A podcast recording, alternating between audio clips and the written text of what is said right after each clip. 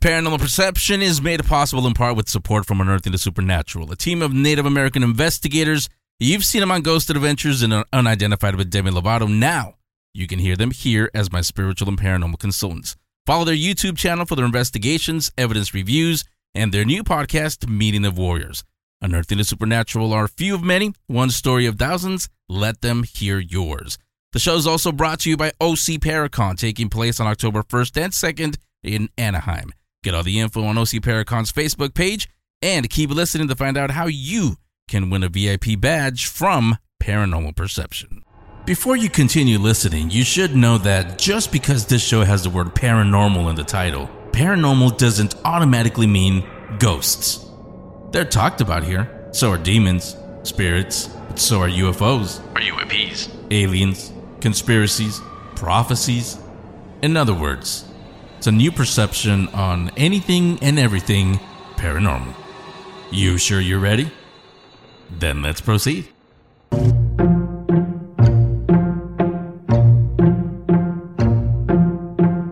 What is real? How do you define real? Before we get started, does anyone want to get out? This show is your red pill for all topics in the paranormal parapsychology, demons, disclosure, restless souls, conspiracy revelations, prophecy, cryptocurrencies, strange creatures, the metaverse. This is the world that you know. This is your guide through the new normal for the new decade. On this show, paranormal doesn't just mean things that go bump in the night. It means a new perception on the paranormal. A, paranormal, perception, perception, with Henry, San. Miguel.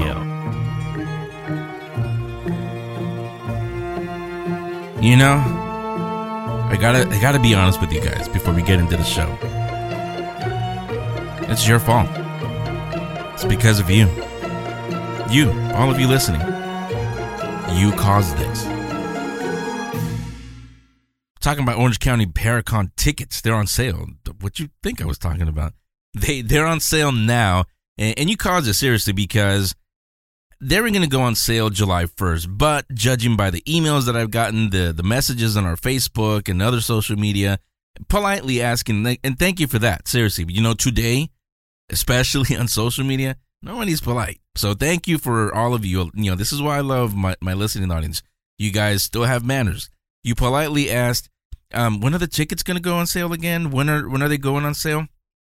And uh, I answered all of you July 1st. Now, I wasn't lying. This wasn't planned.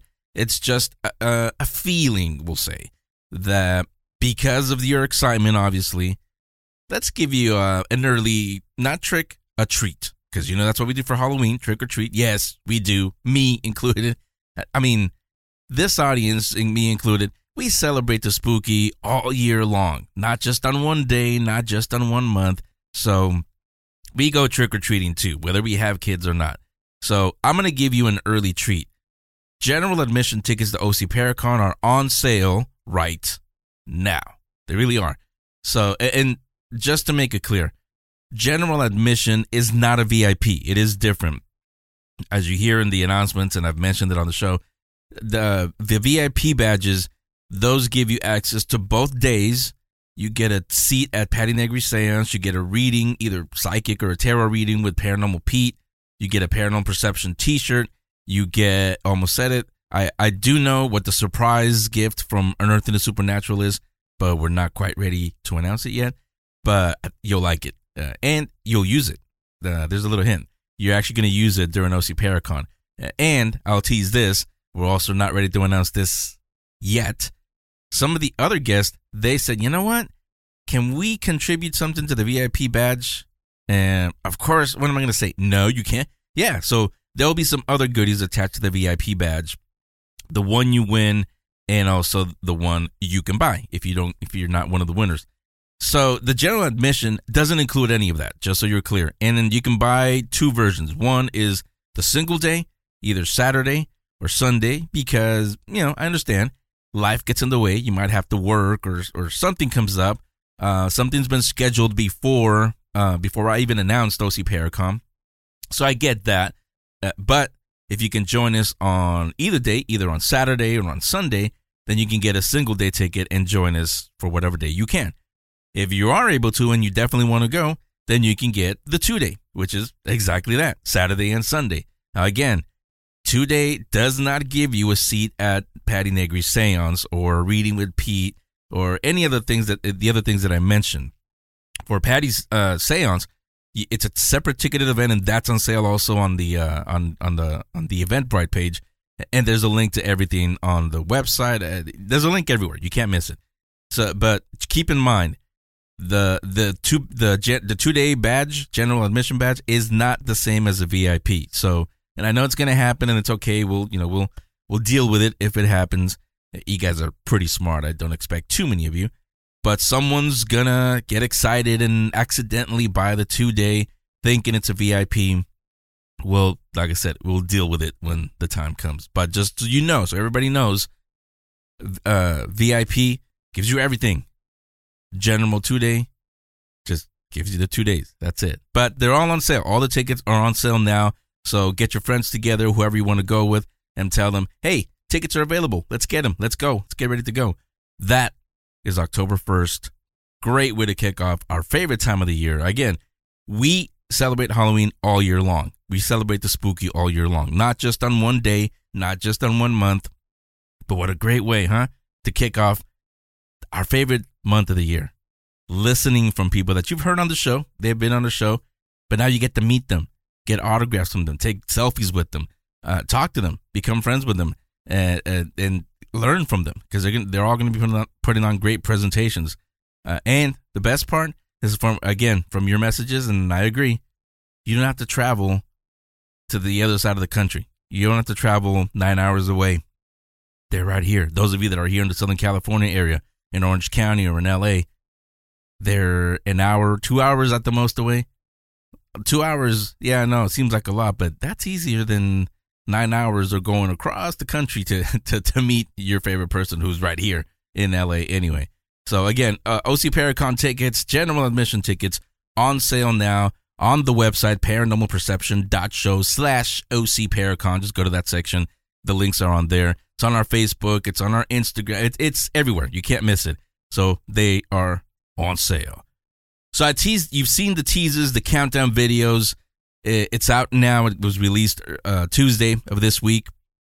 It's a documentary called. Yeah, I know we talked about ghosts like the past three, four weeks. Time to change it up a little bit. Let's go back to aliens, UFOs, but not what you think. We were going to talk about abduction, alien abductions this time. It's called Alien Abduction Answers. Now available on Apple TV, Amazon Video, Vudu, Vimeo on demand, Google Play, and I have a link on the show description for you guys to get it. Just click on the name, it'll take you right there. On to talk about it is the director, and you're also, you're also going to see him. He's one of the experiencers in, in the film, John Yost. John, welcome to the show. How you doing? Thank you very much for having me, Henry. I really appreciate it.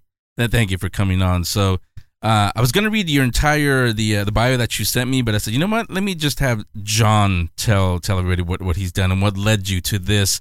Uh, well, you all of you listen, you'll see it's a very personal film. Yes, it's a good film, but it's a very personal film to John. You'll see why as we go along. So tell us quick um before we get into the and by the way, it is out right now. To all of you listening, we're not gonna get into spoilers. We're not gonna give anything away. We're not gonna tell you Death Star blows up. Darth Vader is Luke's father. Spoiler for a 40 plus year old movie if you haven't seen it. But um, so we're just gonna tell you the story behind it. So go ahead and tell your story first, John. Um, what's been your career leading to the documentary? Sure. Um, I I'm I'm just normal kid. Went to high school, went to college, ended up working with um, U.S. Customs and under the jurisprudence of the Treasury Department. Became a U.S. Customs broker. Traveled around the country and lived overseas for a while and did international business. I mean, that's it in a, in a nutshell. Um, after 10 years, uh, just lost, lost the joy and uh, wanted a change of life. And so it was something I always wanted to do when I was a kid, and that was to get involved in film and television. So that's what I did. So for the last 20 years, I've worked for a company called, uh, well, I, have been in this show business in, in television and film, um, production and commercial uh, production, and I and for the last twelve years, I'm sorry, I've worked for a company called Rhino Production, which turned into Rhino Pictures, and they've been around for about 38 years. So, I mean, what, what I'm trying to get across is it's a very established company. I've seen seen all kinds of different projects, and um, we've done all kinds of things. Uh, you know, sports, true crime, um, history, travel, channel, that sort of thing. And um, really, what happened is it was actually an accident.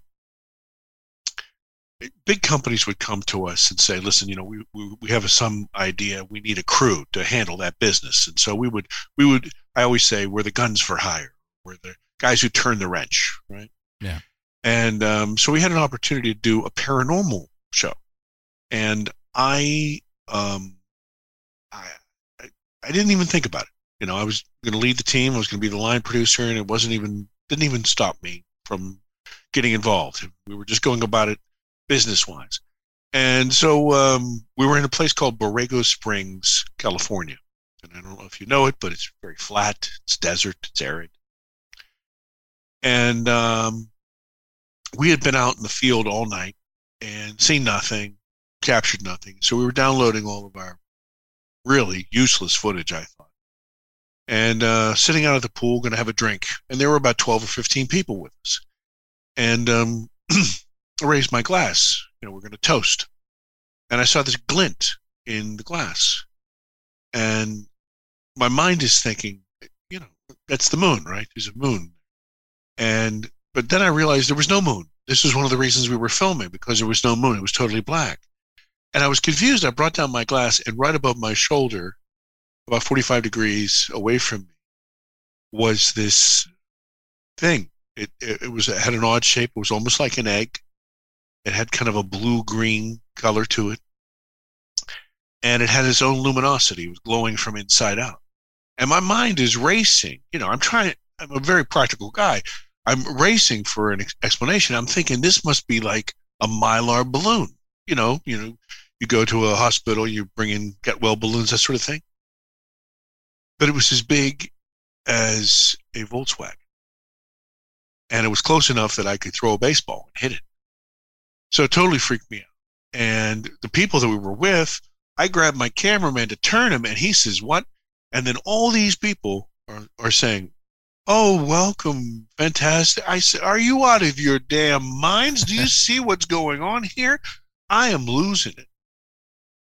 And this thing went in a zigzag position, a zigzag formation, and right above my head, it stopped. And I froze. I was scared to death. And then it did another zigzag away from me, another 45 degrees, and then it just drifted off into the desert. And everybody was there. And they were all happy and excited. This is what they had wanted. They had wanted some sort of content.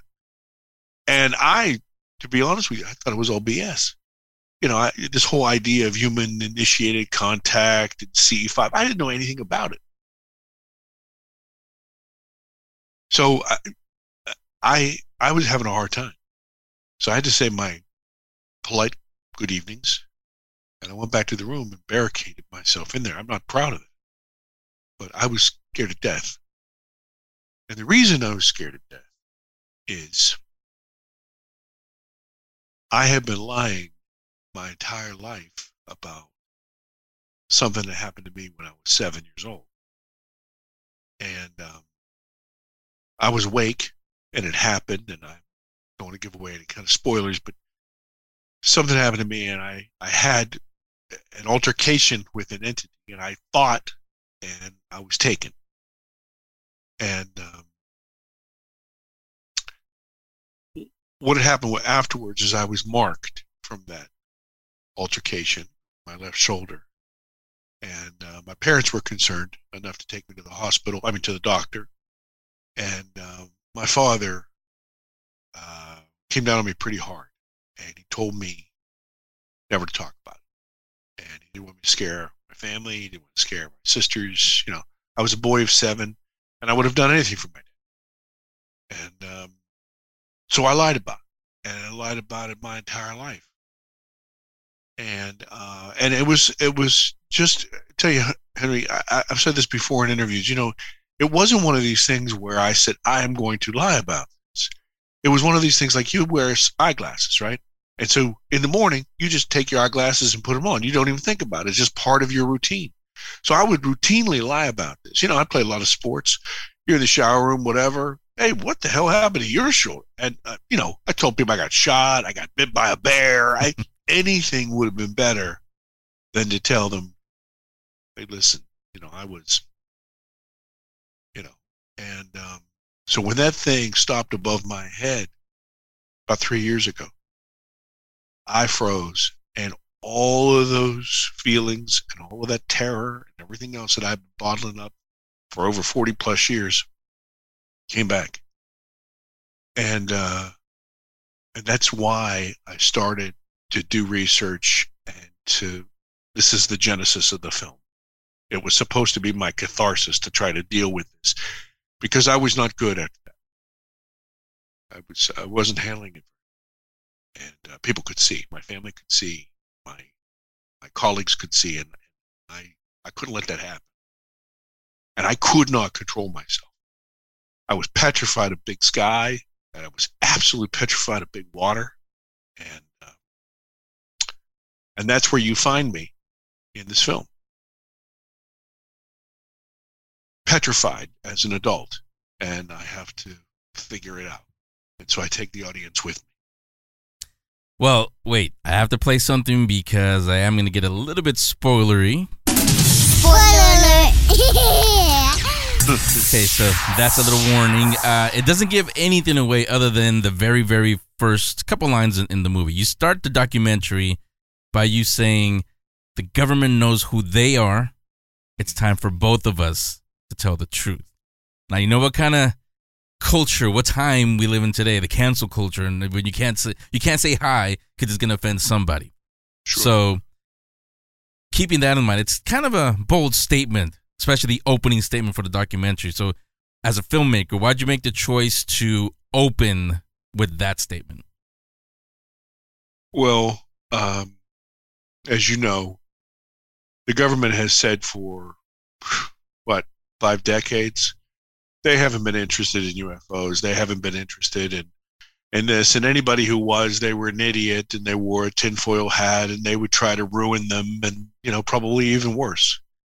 And then, you know, a couple of Decembers ago, all these sightings come off on naval ships and then there's investigation and then they put out a report that over 145 of these reports and they can't explain them and, and then we find out that they've been they have been researching them for all these years. They have been lying to us all this time.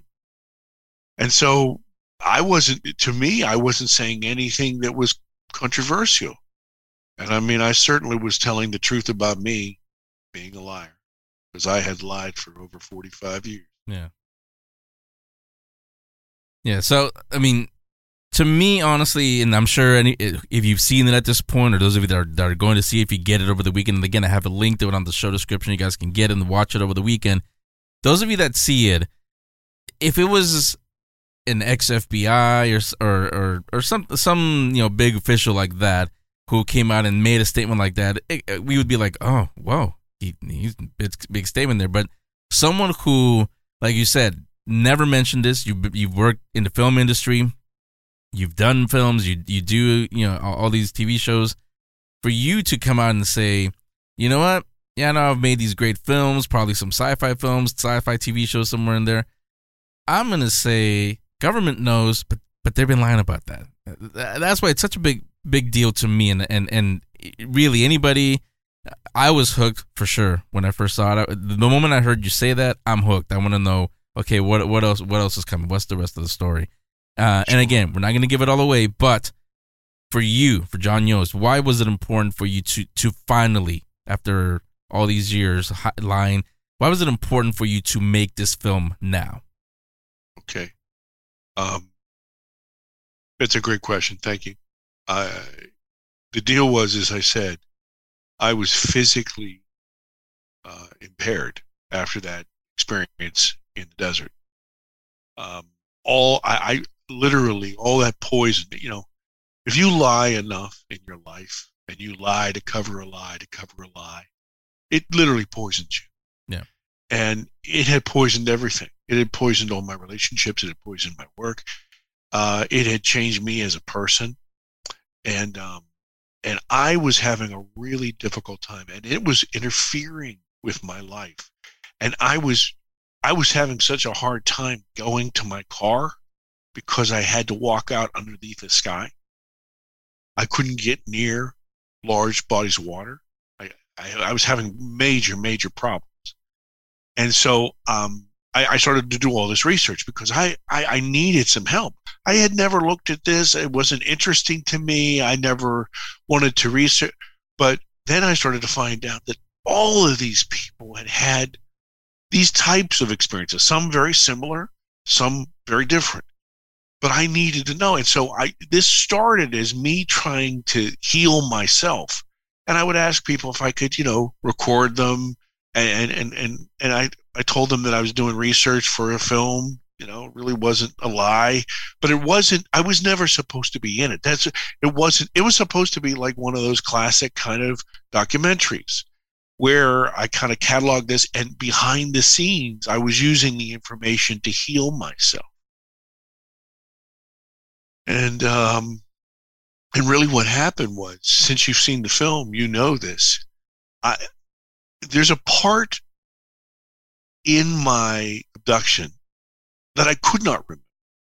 I mean, I remembered everything. I woke up. I was I was completely awake. I was walking around. I was in the bathroom. I, you know, I was totally awake, and I remember everything. And I fell down. I had to go to the doctor. The whole bit. But there was a place in this, and you'll see it in the film where I'm struggling with this entity. There's a flash of light, all of these light and everything else. And when I finally come back to my senses, we've changed position. His, I say him, the entity's back is to where I was in the bathroom, and my back is to the stairs. But I could not tell you what happened there. And I had never thought of that. But when I was interviewing all these people, that kind of came up. And I said, now that I'm addicted to finding out what happened to me, I have to know that piece too.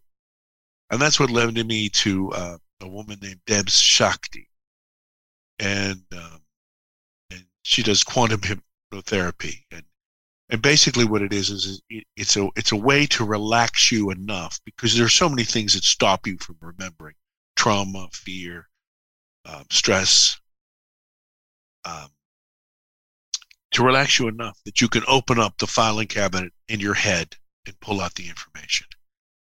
And when she did, um, it was it was different and it was strange, as you know, Henry. It was different than what even what I thought it was. Yeah.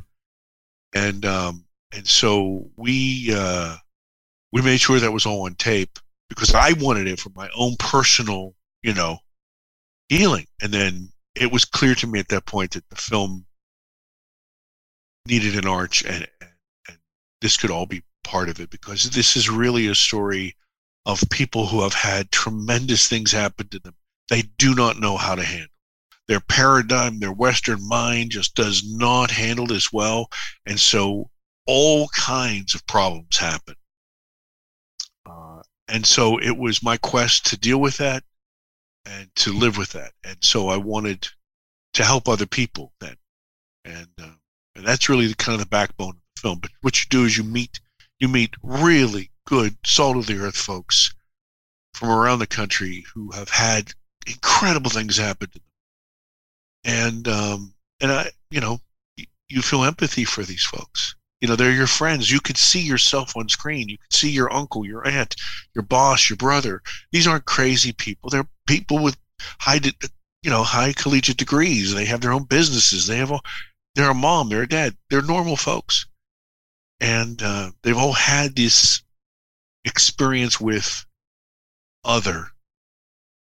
And, uh, and they've all dealt with it different ways. And so that's what, uh, that's what the people will see when they watch the film. Now, for you, li- living this lie and the fact that it is autobiographical, the uh, the documentary, how many versions did you have to go through before you got to the version that's out now? And I say that because talking to other writers, when they write, especially when it's an autobiography about something really traumatic, it takes them a while to get to the to the final version. For you, how many tries did it take to to you were happy with it? One take. Really? Yeah. Um, I with everybody, what I did was I just took the raw, and I didn't. We never went back. We never re-edited what they said. We never cut and and changed the story. A lot of people do that, and I find that detestable myself. And uh, and then with me, um, my interview was at the end of the film. It was like after I had lived through everything and interviewed everybody and seen everything and experienced it all, then I could talk about it, you know, um, you know, because I had I had those experiences. And as far as me, when I, you know, you you saw the the uh, the the hypnosis session. Mhm. There were a couple before that on other occasions because I, look, I'm going to tell you this. You know, I'm uh, I'm kind of a I'm a big guy, I'm about 6'3", 280, you know, and uh, Deb Shakti is so small I could put her in my pocket.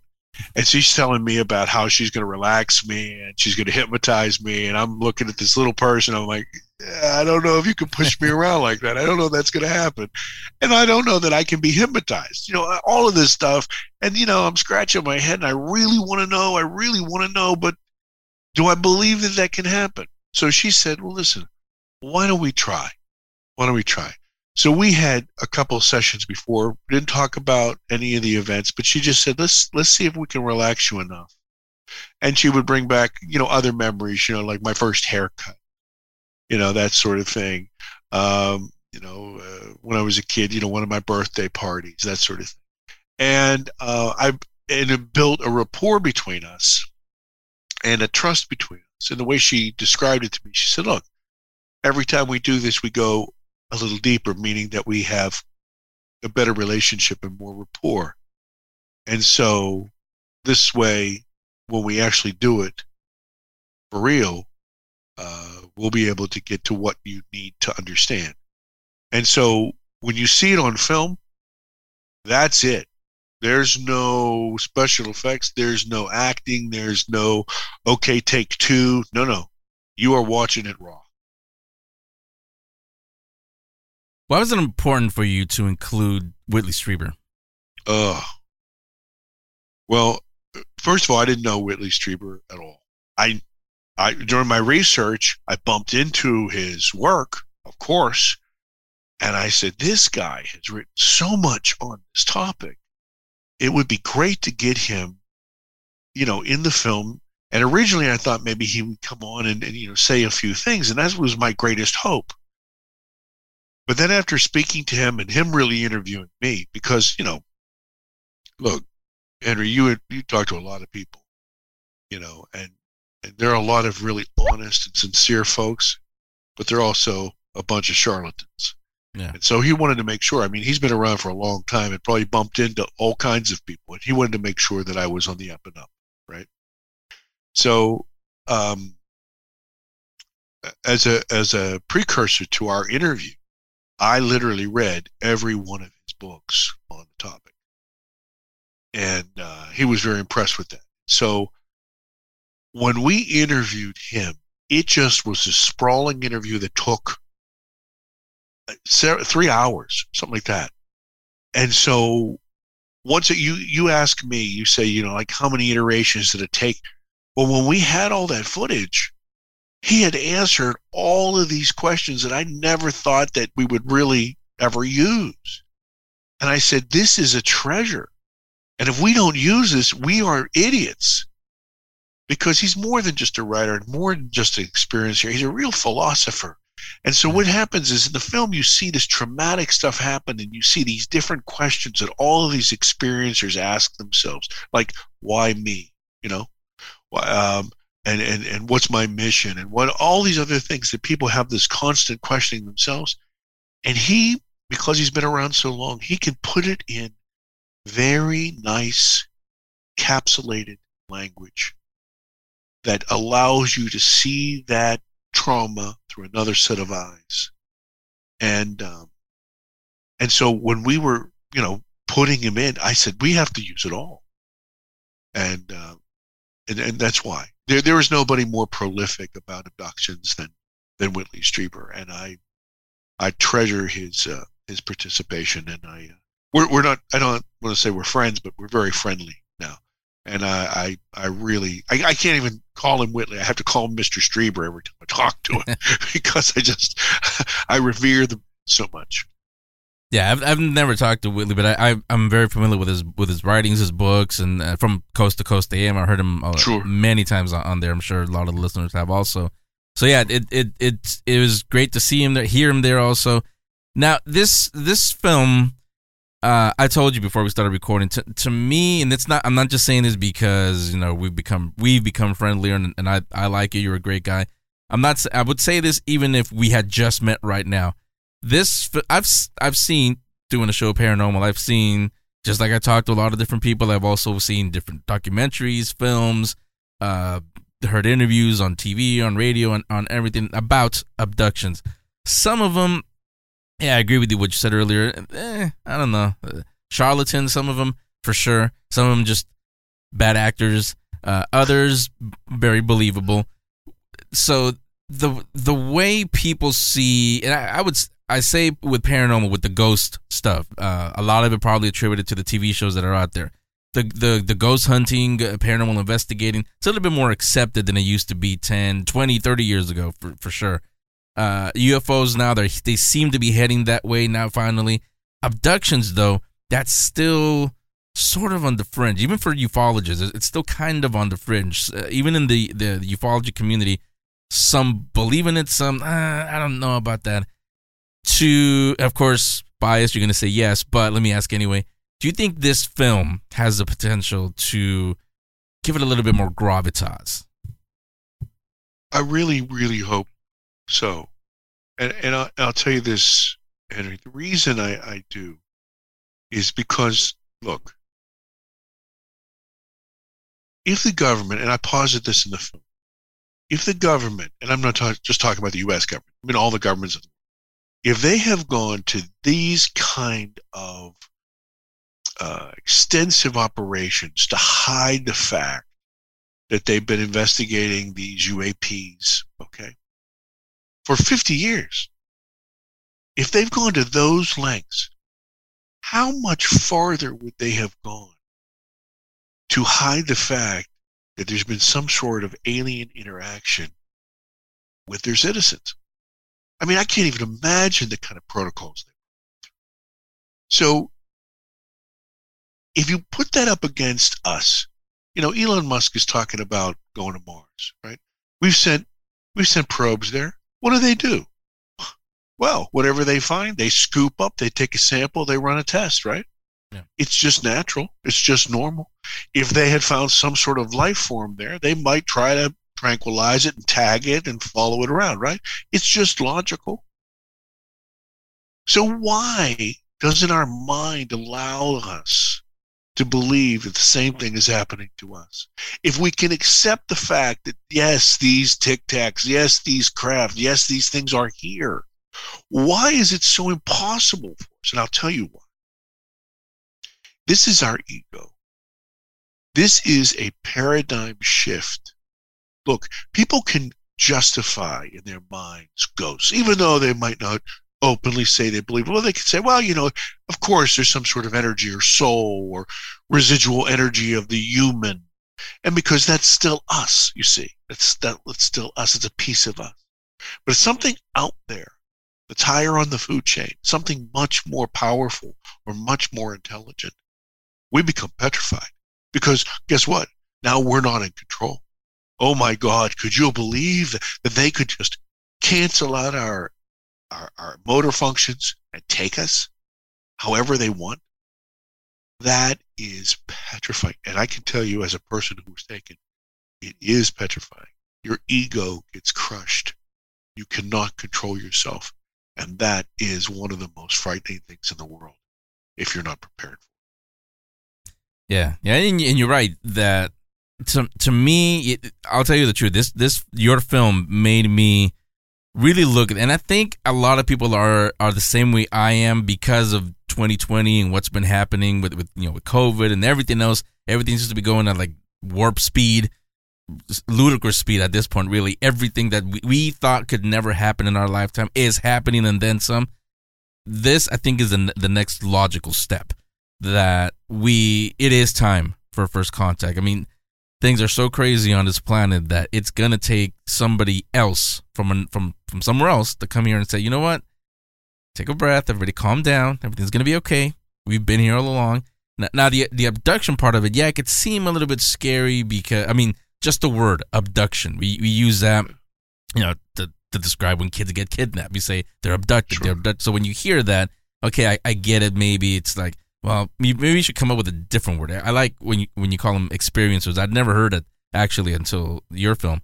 Uh, I like that word better than uh, abductees because it seems like you know they were kidnapped and then they were brought back. So that could kind of scare people. But I, Sure. I think it is time for this film, for a film like this, to to open up people's minds. I mean, you they've they've been opening open up their minds about everything else, about vaccines, about um, uh, a one world government, about you know all the stuff that that's been happening. So it is time, and I think that I, really do think this film it can does have the potential to really bring a little bit more more gravitas into to the abduction phenomena more than just uh, uh tinfoil wearing people or, or you know the, the usual. So Yeah. uh, again, it's it's called Alien Alien Abduction Answers. I have it linked on the show description. Gonna take a little break right now, and then when we come back, I'm gonna tie. We're gonna get a little bit scary now. I know I just said it. Uh, don't be scared, but we're gonna get a little scary here because without giving too much away, those of you that have seen it, it came out uh, this Tuesday, this past Tuesday. So some of you have seen it that are listening. You know, there's a message hinted at there that might not be such good news for us. Now, when I heard that, I tied it right away to all of you listening to the Paranormal Perception. You, you remember a few weeks ago, uh, the guys from Unearthing the Supernatural, we were all at Vulture City, and they completely by accident, wasn't planned, caught the cry of a thunderbird. And they came on, we talked about it and, t- and what it means for a thunderbird to reveal itself at this time. Uh, it, wa- it, none of it was good. I thought of that. It, there's a little bit of a connection to the Thunderbird revealing itself and w- what this message from the um, from the aliens could could potentially be. So let me bring them on. Yeah, I know you haven't heard them in a while, so they're they're gonna come back. So let me bring them on, and and John, I'll introduce you to them and and let let you talk to them. Let let them tell you how they see your film, Alien Abduction, and, and well, it'll just be interesting, like like they always are when they come on. So we'll do that right after this. We interrupt this program to bring you important news. Instructions for being a VIP at OC Paracon. Step 1. Follow the OC Paracon Facebook page. Step 2. Listen to Paranormal Perception every Friday. Take mental notes. Step 3. Go back to the OC Paracon Facebook page and read the week's question. Step 4. Send your answers to VIPTix at gmx.com. Step 5. Repeat these steps through May 13th. We'll announce the winner on the May 20th episode. An OC Paracon VIP badge includes admission to both days, front row seating during speaker presentations, a seat at Patti Negri's seance, one tarot or psychic reading from Paranormal Pete, an OC Paracon t shirt, and a surprise gift from Unearthing the Supernatural. Winner is responsible for travel, hotel, and food. Open to contestants 18 and over. On the first weekend in October, Anaheim is where you need to be to get ready for our favorite time of the year. Come with us and you will see. This our town of Halloween. This is home. No, not there. At Orange, County Paracon 2022.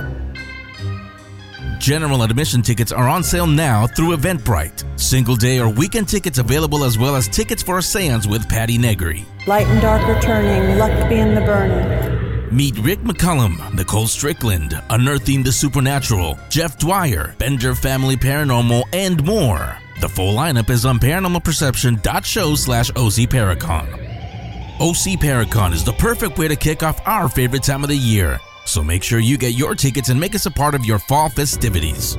All info and tickets at paranormalperception.show slash OC Paracon. Just click the link in the show description to open a new tab. It's hot now, but in a few months, the temperatures will fall. The nights will get darker. And Orange County Paracon will be here. Get all the info and tickets at paranormalperception.show slash ocparacon. Now, back to Paranormal Perception with Henry San Miguel.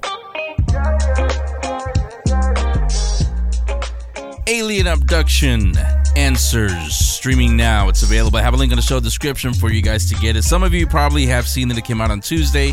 If you haven't, you're going to want to get it and watch it over the weekend and then again and again and again. This is a film that you definitely are going to want to watch over and over. So, going on with our interview, with our chat with John Yost, the director. Uh, you haven't heard him in a while. I got your emails. I explained last week why you haven't heard them. We mentioned Pattaya that that's the reason why. But here they are, back again. They're not. They haven't gone anywhere. They're here, unearthing the supernatural Hero and Shanclen. Hey guys, welcome to the uh, conversation here. Thank you for having us. Good to be back, everybody. Yeah, good to have you guys back. And it's kind of a continuation of a conversation we had before you guys went on, on the little break. Uh, we talked about the sky people, we talked about UFOs. Uh, now we're going to talk about alien abduction. So let me, either one of you take it. Start with how do the Navajo people, how do you guys see alien abductions? Yeah, so the Navajo and indigenous people, how we see uh, alien abductions is a little bit different compared to the, I guess, the norm that most people think of of abductions. We have a very, I guess, fine line that is drawn in the sand about what we consider to be abductions and what we consider to be spiritual. So, for the Navajo people, a lot of our stories, a lot of our ceremonies, and a lot of our, I guess, way of life are being and every breath that we take is in the spiritual sense and being one with the environment all around us.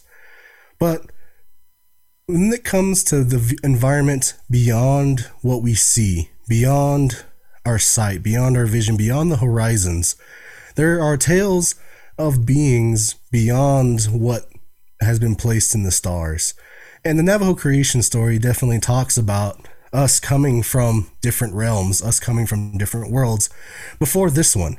So, those beings beyond the stars, those beings that were beyond what has been placed in the cardinal points, they say those are the beings, the star beings. And those creatures, those entities, those dimensional spiritual entities, have an advanced knowledge, have an advanced perception, and they come from different realms of their own as well. And they say sometimes when you look up there, you respect those beings because they're beyond what our particular deities really dealt with. So there's a lot that kind of goes into viewing of the fine line between spiritual and alien abductions. So when it comes to physical uh, physical sense of things, when be, people talk about the ships, when people talk about the advanced technology that came about even before uh, the settlers came, even before pre uh, pre contact, there was talks and stories of uh, beings that would come from the stars, beyond the stars, that would actually interact with our own deities.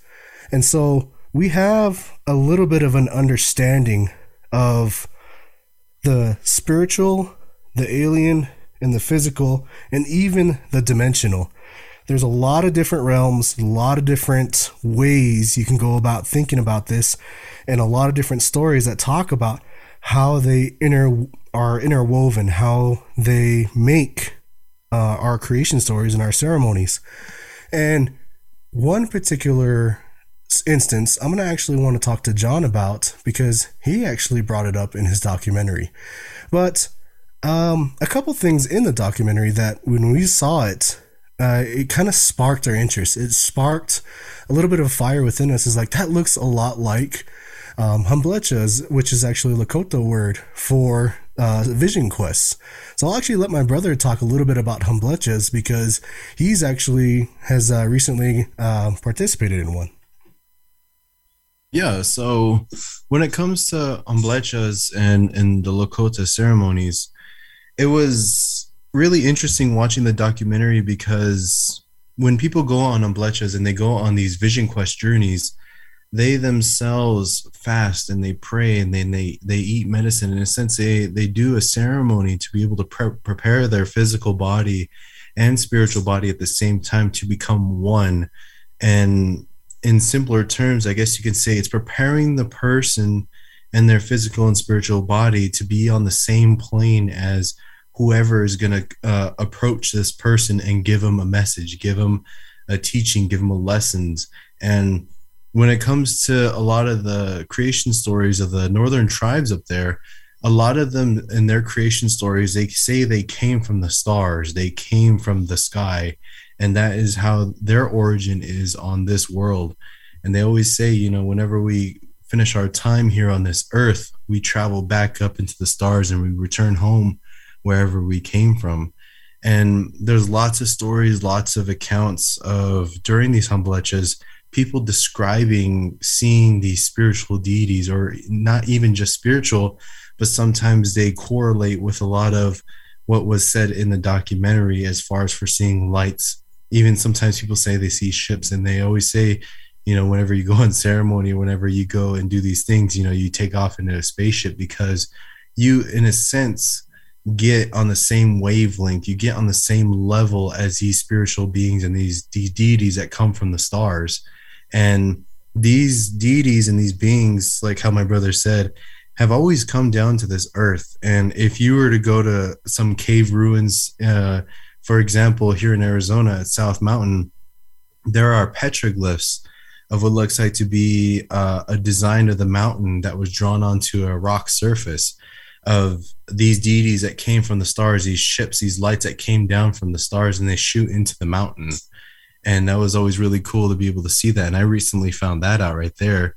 So uh, how we mentioned in our previous podcast talking about aliens and uh, ets like that you know our, our indigenous people have always known about their existence and have seen them even before you know tv shows or you know any comic books of what represented aliens in the modern day and that story of my great grandmother who hasn't even uh, really been experienced to the Western world explains a plate that came down from the sky to grab herbs in the ground. So, yeah, so when you go kind of correlating back to the Humblecha, you know, there are stories of uh, sightings of extraterrestrial beings sometimes in uh, these vision quests.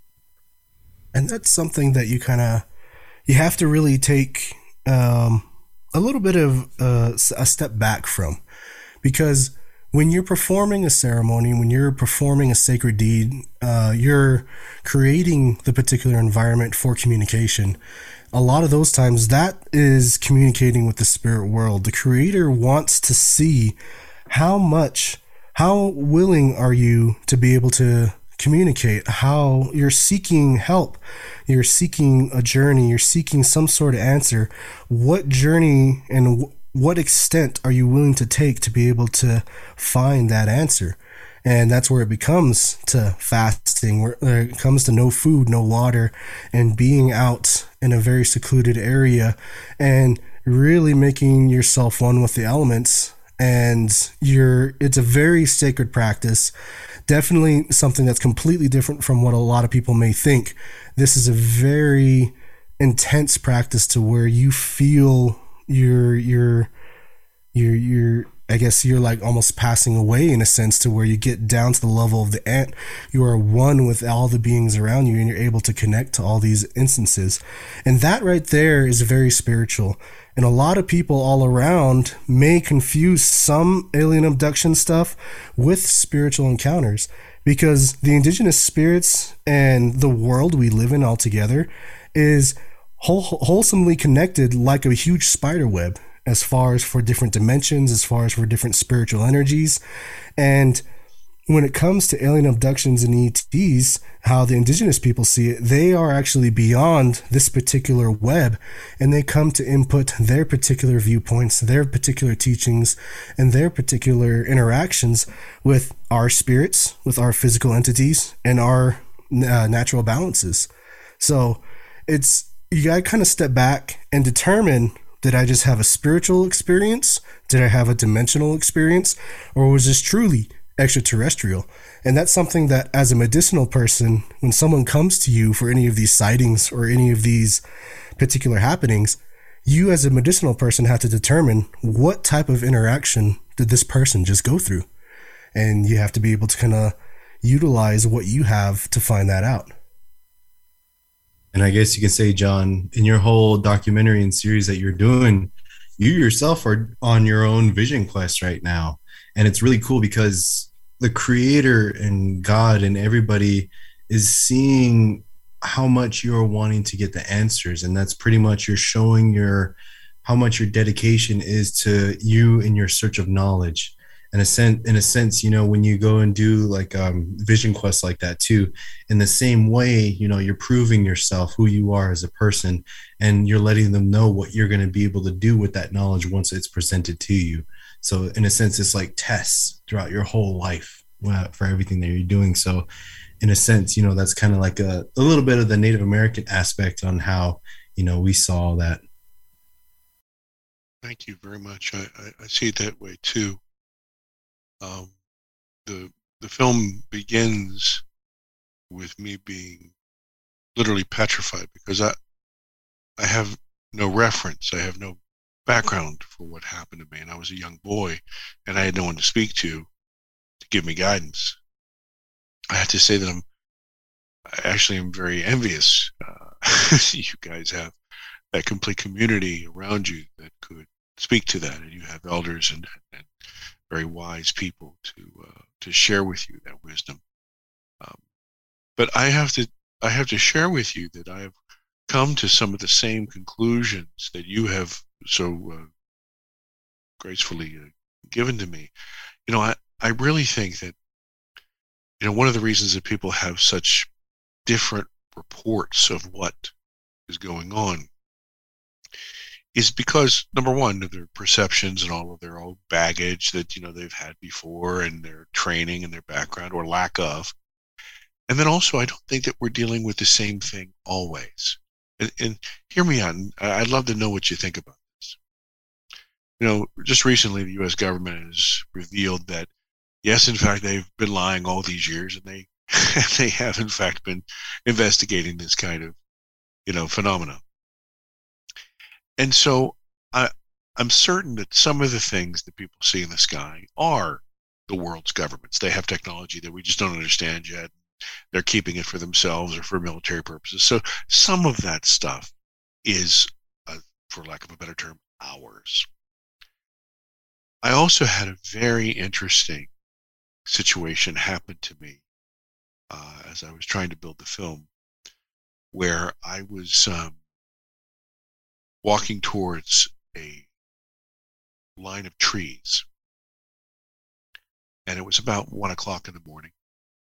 And I got about 30 yards, 40 yards from the tree line. It was pitch black outside.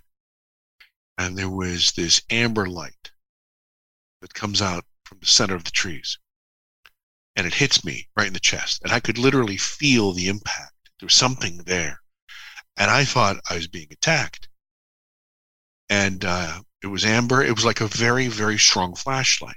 And there was somebody with me, and I kept saying, "Do you see this?" And just then, a a blue arc, blue crystal kind of light flew out from the top of the trees and then flew back down. And I said, "Oh my God, did you see that?" And just then, over here, it was almost if you've ever drummed your fingers, you know, like you were waiting or impatient. It was almost like there was somebody that drumming their fingers in the trees, and each one of the fingertips was a light. And I said, "Oh my God, do you see this?" And they're saying, "Calm down, calm down." And I, you know, and I, I I'm not proud of this, guys. I'm not proud of this. I reached. I usually carry a sidearm. I reached for my pistol because I thought I was under attack and I didn't have one. I had specifically to have these encounters and to be out there in the field, I don't want to have anything offensive with me or defensive with me. I want to come out there pure. So I didn't have it, but I was petrified. And then just then the entire tree line lights up like a Christmas village, like all these little tiny lights. And they came out at me. And I am standing there out of my mind, afraid. And they got a few feet within me and disintegrated all around me. And I could feel like this very, very cold air. And I breathed it in my lungs. And the person with me said, Are you okay? They had seen everything, but it was focused, this phenomena was focused on me. And I said, Sure. And they walked me back to my truck. And I called my crew and I said, You're never going to believe this. I'm coming to meet you for dinner. There was an all night diner. And they said, Oh, we've already eaten. We're back at the hotel. For me, it was like 10 or 15 minutes. For them, it was two hours. And so that leads me to believe that there is some sort of intelligence, some sort of power that our earth has, that there is something that's been living with us since the beginning of time, maybe older than us, some sort of intelligence. Maybe we, maybe they're earth spirits or, uh, or, or, or will wisps or elves or some, something, people of the forest. I don't know what that is, but something like that. And then I think that we're also dealing with two other things. I think we are dealing with some sort of entity like us a physical three dimensional living on another planet, exploring the universe and sending down probes and saying, hey, what the heck is this? And, you know, and taking samples and whatever. And then I think last of all, we're dealing with what the West has always called angels and demons, something like an ultra terrestrial, something that literally can push itself into our dimension, push itself either through their consciousness, their physical power, or some sort of technology, and interact with us as we as as we see them and, and then disappear at will. And we have no control over that. I, I usually try to explain because people in my community cross their eyes when i say things like that right? They think i have three heads. But what i say to them i say listen imagine if i was near a fishbowl and I push my face in the water. Now I'm breaking the plane of the water, literally pushing my face into a dimension that it's not normally there. And the fish sees this face. And the face moves like it like nothing else it's seen. And the fish has no idea that the face is connected to a head, is connected to a neck, is connected to a body, is connected to an entire life outside the realm of the fish that the fish is there and they notice the fish, but it does it's not part of the bigger picture. It's it's a small part. And the fish calls its friends and says, "Oh my God, you need to see this." And they go up to the edge of the water, and there's no face, and there's nobody, and it's disappeared. And the other fish say, "You're crazy. There's no proof. There's no proof. There's nothing there." I am absolutely convinced after making this film that all of these things are part of this mystery and yet they're all connected. So when you gentlemen are telling me these very important things about your traditions, I am eating it up like a starving man because I am on a quest to understand. And I want to thank you. Thank you. John, you're you're you're definitely touched for sure and watching your film and actually seeing your mark and it, it explains why they say when those who have been chosen to carry, carry a story or have a purpose when it comes dealing with the other side or a greater sense of responsibility they have these marks like you talked about in your film. And my brother can attest to the very big mark on my arm that i got when i started my journey that appeared.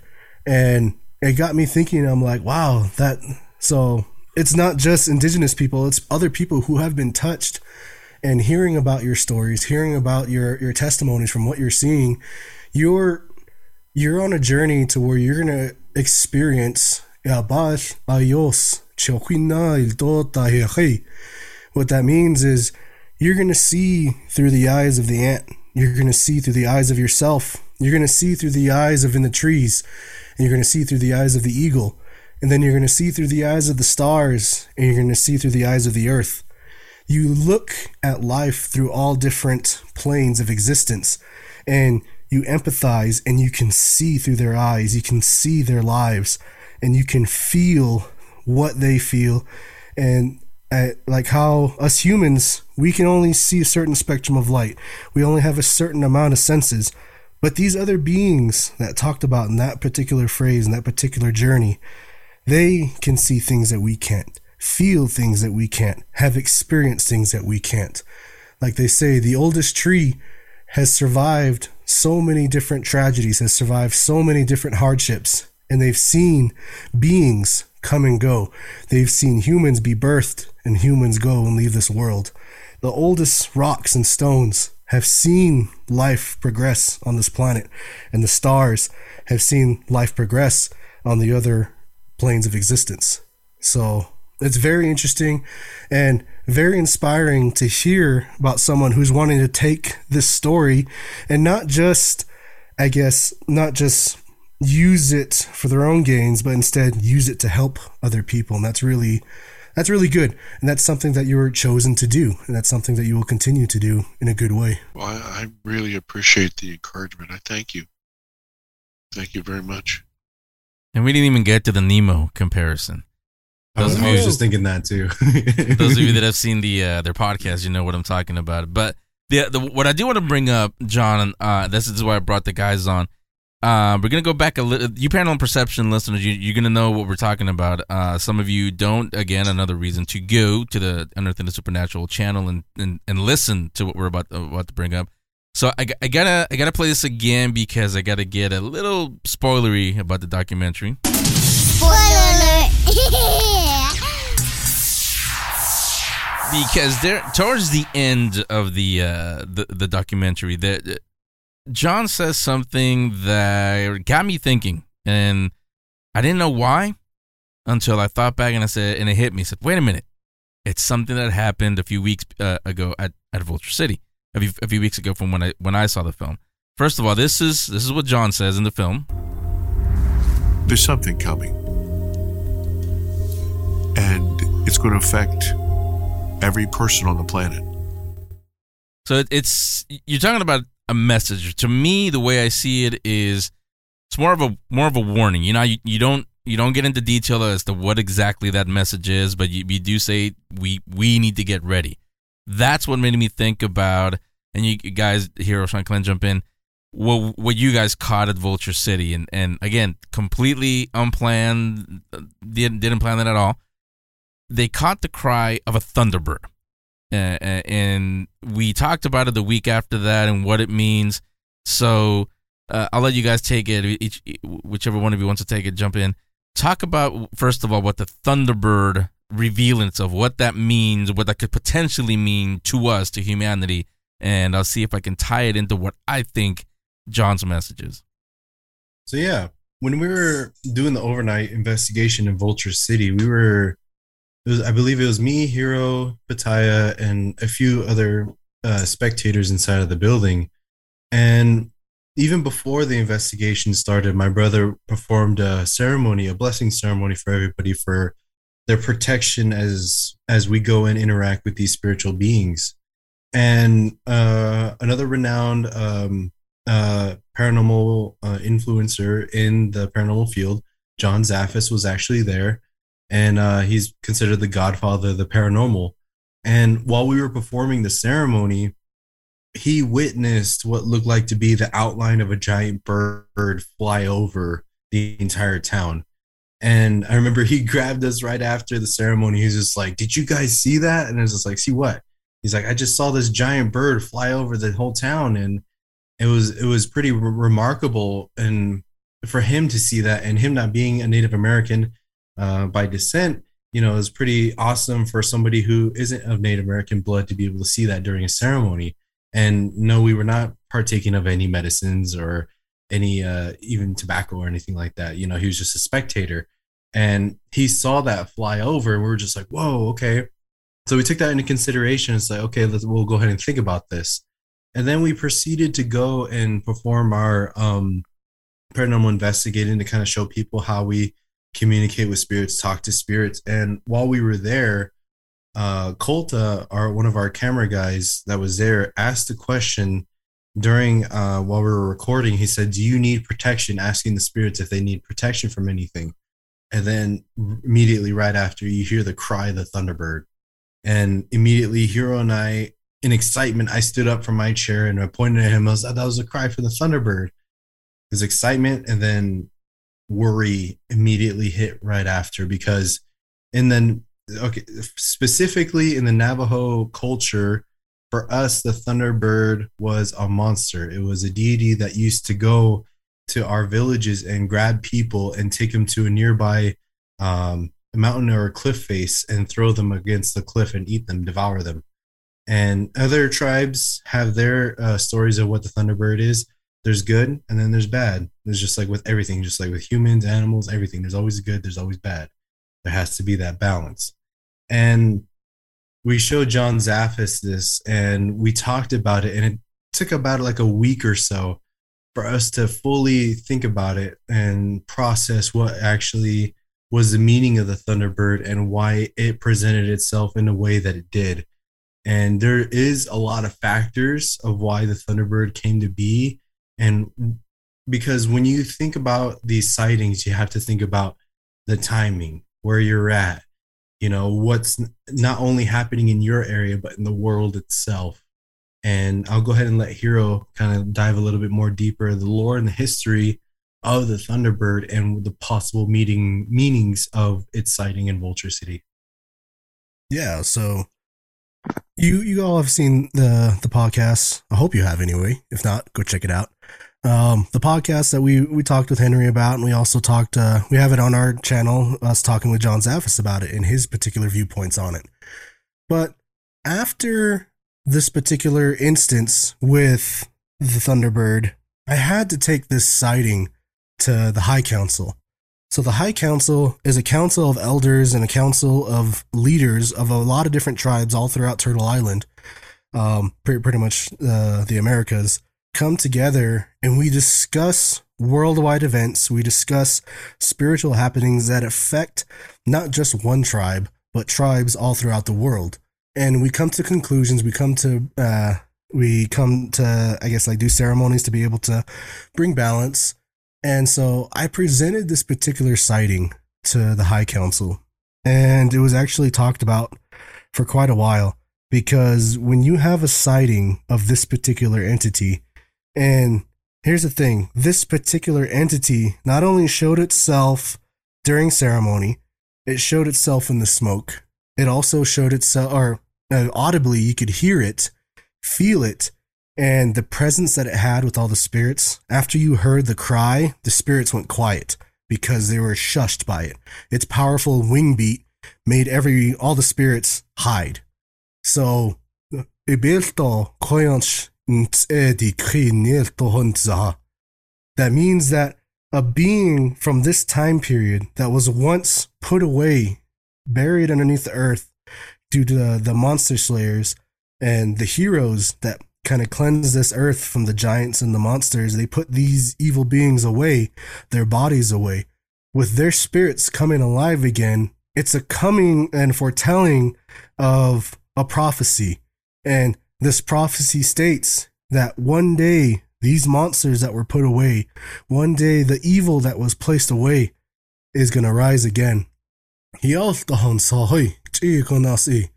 And they also talked in that council meeting about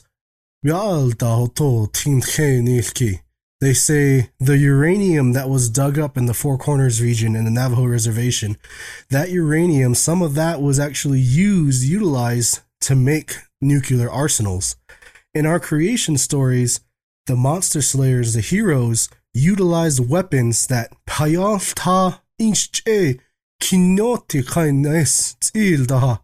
when the arrow would strike the monster, it made a cloud of uh, that looked like a tree, and its implosion was so powerful it would bring these monsters down. And you couldn't go to these monsters if you got close to their bodies; it would get you sick. Now, anyone in modern times would kind of hear those stories, and that sounds a lot like a mushroom cloud. And that sounds a lot like radiation poisoning. If you go near the monsters, you would get sick. And so you bury these monsters underneath the ground, and that's why they tell us don't dig too deep. You'll release these energies again. It just so happened that at that location at Vulture City, there is an active gold mine site. And for them to be digging where they are, it would seem to have been releasing these things and realizing this particular prophecy that when these monsters come back to this earth again, it's a time of change, it's a time of destruction, it's a time of you need to change your ways and the monster slayers need to be born again. And if that doesn't happen, if you don't have your culture, if you don't have your ceremonies, if you don't have the monster slayers born again, then we will have no choice but to go on to the fifth world. And just like how the four worlds before were destroyed, we have to go on to the next world. So that's the message that the, the Thunderbird revealance of that that it means uh, that a, a cataclysm coming. You could see it that way. So I know you can't get into all the details, but tease what to you, John. What what what you think the aliens message, uh, what it means, what it is for us, what we should be preparing for. In the film, I was reliving the um, the abduction, and I was being told,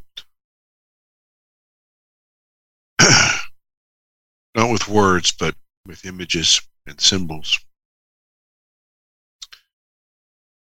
that there was a great change coming, and that change was going to happen within my lifetime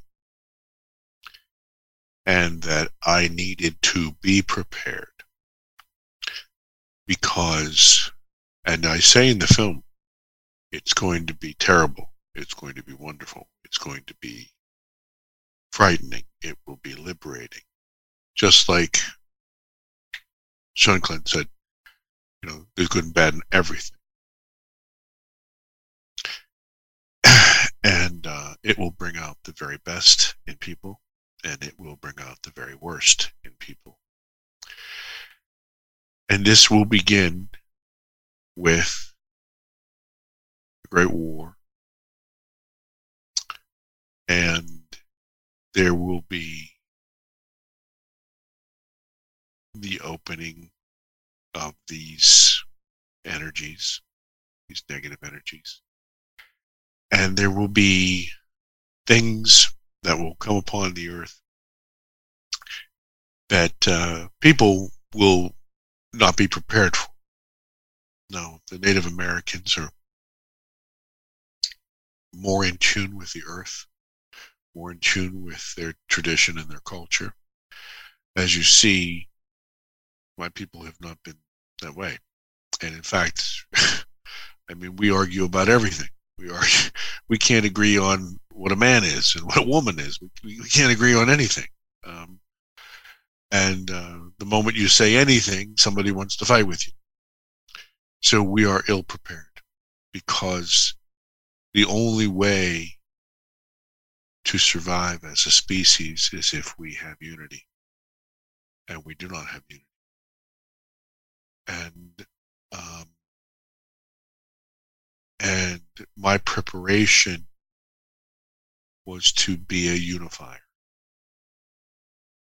was to be able to bear what must be borne, and to help completely unprepared people because there's going to be a lot of them. You know, right now, it's, you know, to bring it into the three dimensions, you know, just it was earlier in April, the U.S. government released 1,500 pages that explained that they had been studying and had information about human interaction with these craft and these entities. They talked about lost pregnancies and bruises and marks and uh, radiation burns and things like this. The world didn't blink their eyes. They're worried about the Ukraine their economy, their car payment, their kids going to soccer practice. The world is asleep. The world is brain dead. And when these things come, they will take, number one, there will be no way for anyone to deny it It will be so obvious to the world. Um, and it will be everywhere. And the only way for us to survive as a species, you talk about maintaining the fourth world, is for us to unite. And it does not look, from what I have been able to recall, it does not look like that happens. It looks like that fifth world must come. And so, what that will require is it will require very specific types of people, ones that are sensitive to the earth, are aware of the spiritual realm, are aware of our interconnectedness. I talk to people often about us all being one, even the star beings or aliens, whatever. I say because regardless of your history or your faith, say God, the All Father, the Source, the Big Bang, whatever you want to name it, the Creator of all, that Creator of all, and we are all pieces of that, all fragments. If you think about Christianity, there is the, the man made of clay, complete, but inanimate. And what it takes is the breath of God Almighty into that clay to bring it to life. God, the Creator, put Himself into them. And so we're all a little bit of God. Not God, but a little piece of God, a little piece of that great spirit, that great creator. If we knew this, if we truly knew this, then number one, we would realize that we are representatives of that God. And people tease all the time, what would Jesus do? Huh? Well, you should know. you should know. What would you do? What so I ask this question. You know, okay, let's let's not go crazy. Let's not go. Let's not go. Okay, we're going to change everybody's life. But let me ask you something. If people, if every single person on the face of the planet said three words, three things, if they said, "Please," "Thank you," and "Excuse me," what would happen? There would be a complete transformation of the world. Just those three things. and we can't do it. There's something in us that refuses to do it. And so, yes, there is a lot of reason to be concerned. But there's also great opportunity for those heroes that you mentioned and for opportunities for regular women and men to ascend to become the people they need to become, to become aware of what they need to be aware of. And that was the gist of the lessons that I received. I will say to you that um, that I thought, and I, I, I, even say it in the film that there's no reason to take me anymore. I'm, I'm, but they're not done with me. I have um, since this film has been done and I've been advertising it. There are many things that are happening to me. In fact, I showed a couple to Henry before we got on the air.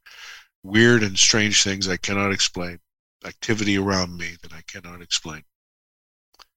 And um, it's it's increasing.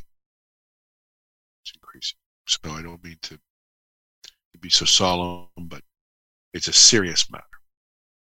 And we should be aware of it as people because it will touch every single person on the planet. Oh. Yeah. See, and this is a all you listening, you you know I, I rarely feature films or TV shows on, on paranormal perception.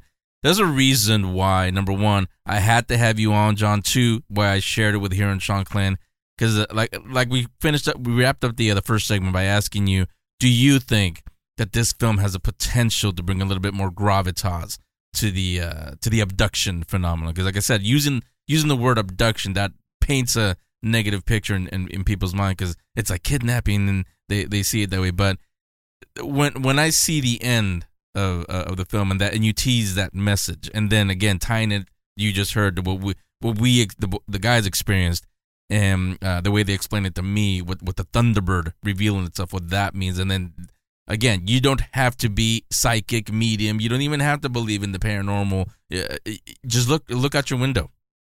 Th- things are changing. The world is changing, and yeah, they're they're coming to a time when you can sit there and say, "I don't believe in a God. I don't believe in this. I don't believe in ghosts. I don't believe in UFOs." It's going to affect you. It's going to affect the way you live. It's going to affect the way you can or can't make a living, where your kids go to school, everything. All, all of that is going to be affected. Some of us may not make it through it. Others will. Yeah, it, like like you just mentioned, John. It's time for heroes, not our not this hero, but it's time for heroes to start showing up. It's time for people to really start waking up. And yeah, I know it's it's the cool thing to say. I'm oh, I'm woke. I'm woke. I've said it many times here on Paranormal Perception. Those of you that say you're woke, you're dead asleep. You really are. And this film hopefully, you know, it is is one of those alarm clocks. It really is. And so, having said that, to wrap up, let them know, John, where where your websites, social media, everywhere that can follow you and everything you have coming up. Yes, sir. Um, the film is available everywhere now: Apple TV, uh, iTunes, Amazon Prime, Kino, uh, now Verizon, every cable, uh, video on demand. Now you can get it anywhere. Uh, I, um, as I mentioned, I've been in the business a long time, so uh, the website for us is rhinopictures.com. But um, you can follow me on on uh, Facebook or Twitter, and that's where all the new projects will become. I, at present, this film just came out uh, a few days ago on May 3rd. Um, but now I'm in the middle of uh, trying to work something together to find the funding to do the next film in the next projects. And uh, hopefully, I can talk to uh, Hero and Shanclen about about their work as well.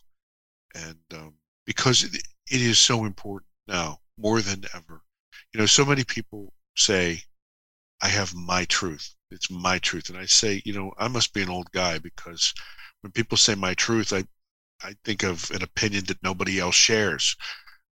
That's what we used to call my truth. It was my opinion. But here's the thing what's about to happen, you might be able to scream and shout and yell and protest. It's still coming. Yeah, absolutely. Well said. And Hero, Shanclen, uh, do are you completely back? Do you have anything to that you want to promote, or, or not yet? Yeah. So next week will truly mark the whole moon cycle of when Pattaya passed. So, um, I believe our first video that we're going to be doing is a remembrance video of Pattaya and his passing and all the great work that he's done and all the people's lives that he's touched. And remember that and all the great lessons that he brought to all you listeners and to our Unearthing the Supernatural channel. Like you said, he was our brother. We grew up with him ever since we were kids. And it'll be hard and different, but we're going to press on and go on for him.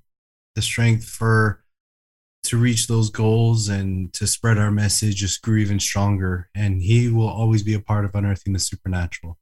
So that's going to be our video that we're going to be making next week. So uh, week next week or the week after that. But you know, stay tuned, and we will be back fully in the next week or two. And everything that John Yost just mentioned, just uh, click on John's name on the on the show description. It, will take you to the website, to the, the move, every, everything. It's all on there. Same with Unearthing the Supernatural. Click on their name; it'll take you to their their YouTube channel, to everything Unearthing the Supernatural. So again, John, thanks a lot to you for coming on. This is a great conversation. We can go on for another ten hours and, and not be bored. You're welcome back on the show anytime, and and I think you are going to come back and not not just talk about this film, but you, you, we've talked about some other paranormal topics off the air that I think the audience would definitely want want to be privy to. So, like I said, you have a open invitation to come back anytime. Thank you, sir. And everybody else, a uh, quick tease for for next week. Like I said, it's it's getting hot. It's getting hotter. Not quite, not officially summer yet, but somebody forgot to tell the sun. It's getting hot in a lot of places, which means we all want to go out. We all want to go into places where there's air conditioning. Yeah, movie theaters is one. Another one for us paranormal people, Paracons, paranormal conferences. Those are happening. There's a couple that three actually. There's a couple that are happening. One later when it starts getting cool finally in October. That's our own o- OC Paracon. But before that, there's a couple more. And next week, I'll introduce you to the organizer and you hear all about it. Maybe you'll get excited and want to go. We'll see. That's all next week. So everybody stay safe. Have a great weekend. And come on back next week for a new perception of the paranormal. And that was Paranormal Perception. The views and opinions heard on Paranormal Perception are those of the guests and host of the show. Factual statements are accompanied by backing data, articles or other corroborating materials, either stated on the show or included in the show description. Any views or opinions expressed on the show are not intended to malign any religion, ethnic group, club, organization, company or individual. New episodes every Friday. Visit paranormalperception.show to listen. At Paraperception1 on Twitter. At Paranormal Perception 2 on Instagram. Paranormal Perception with Henry San Miguel. Paranormal Perception was produced by 22 Creations Multimedia LLC.